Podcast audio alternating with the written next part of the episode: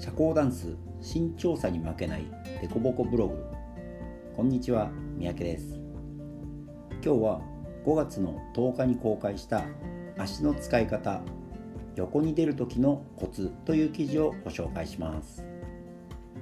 社交ダンスは前後左右にステップしていろんな動きをしています。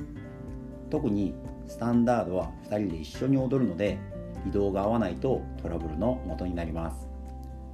今日はスタンダードにおいて前後左右に動く時のそれぞれのコツをご紹介します。足がぶつかったりボディが離れやすい方に参考になると思います。まず全身です。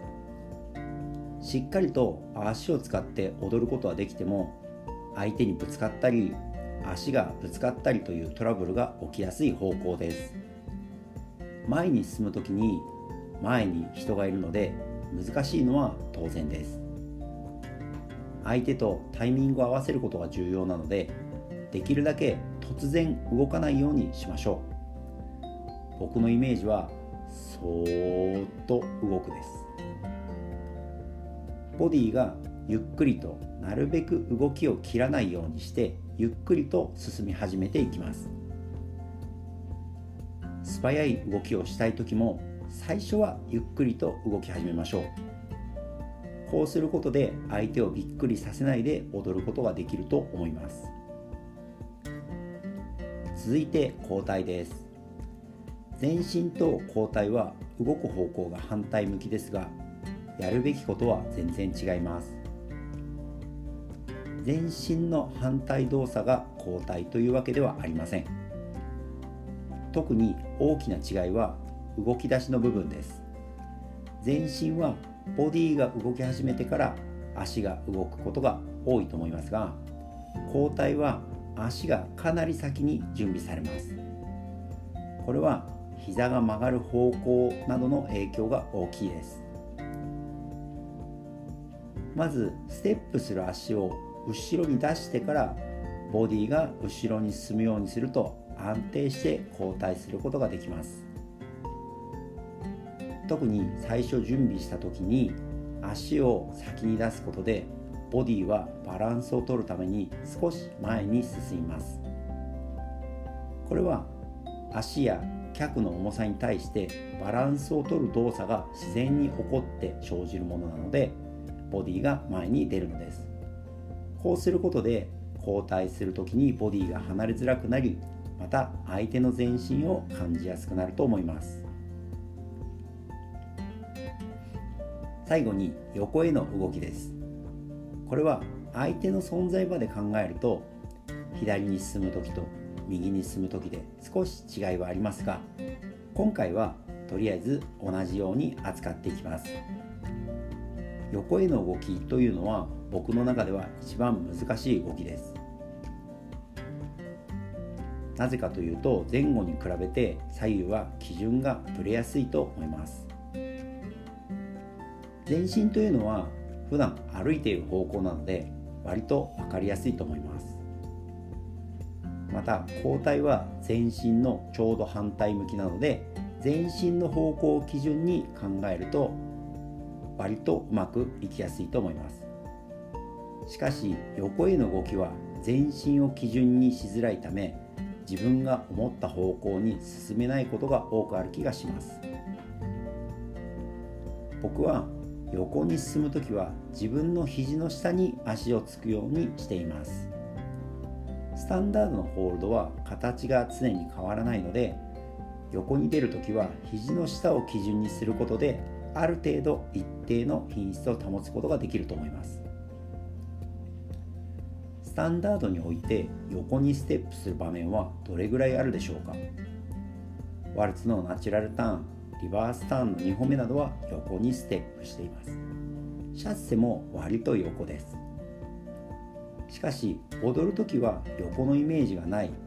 あるいは横と言われることはないけど実際には横にステップする要素が多いものはたくさんあります。例えば PP から出る時あるいはファーラウェイで交代する時。シャッセが終わった後ロックが終わった後などです。これらはサイドリードと呼ばれる部分です。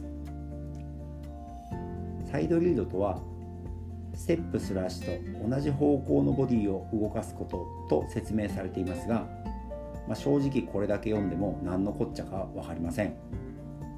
これはどういうことかというと真横じゃないけど横っぽくステップしましょうねということです。つまり前に出るあるいは斜め前に出る時も肘の下について横っぽくしようねっていうことです。そのためサイドリードは横だけでなく前後あるいは斜めの前後にも動くことができます。前に進む時や斜め前あるいは後ろ斜め後ろに進む時はステップする時に肘の下につくというよりも足をつくところに肘を持っていくような感じになると思います。またシャッセやロックの後アウトサイドになる前にはサイドリードという言葉は言われません。ここは正確に言うと横少し前とか横少し後ろと言われる足の出し方です。でもこれは少し前だけど90%ぐらいは横なのでぶっちゃけ横でいいと思います。そのためこの横少し前や横少し後ろの時はほとんど横なので横に出るということは肘の下つまりサイドリードになってるよねっていうことです。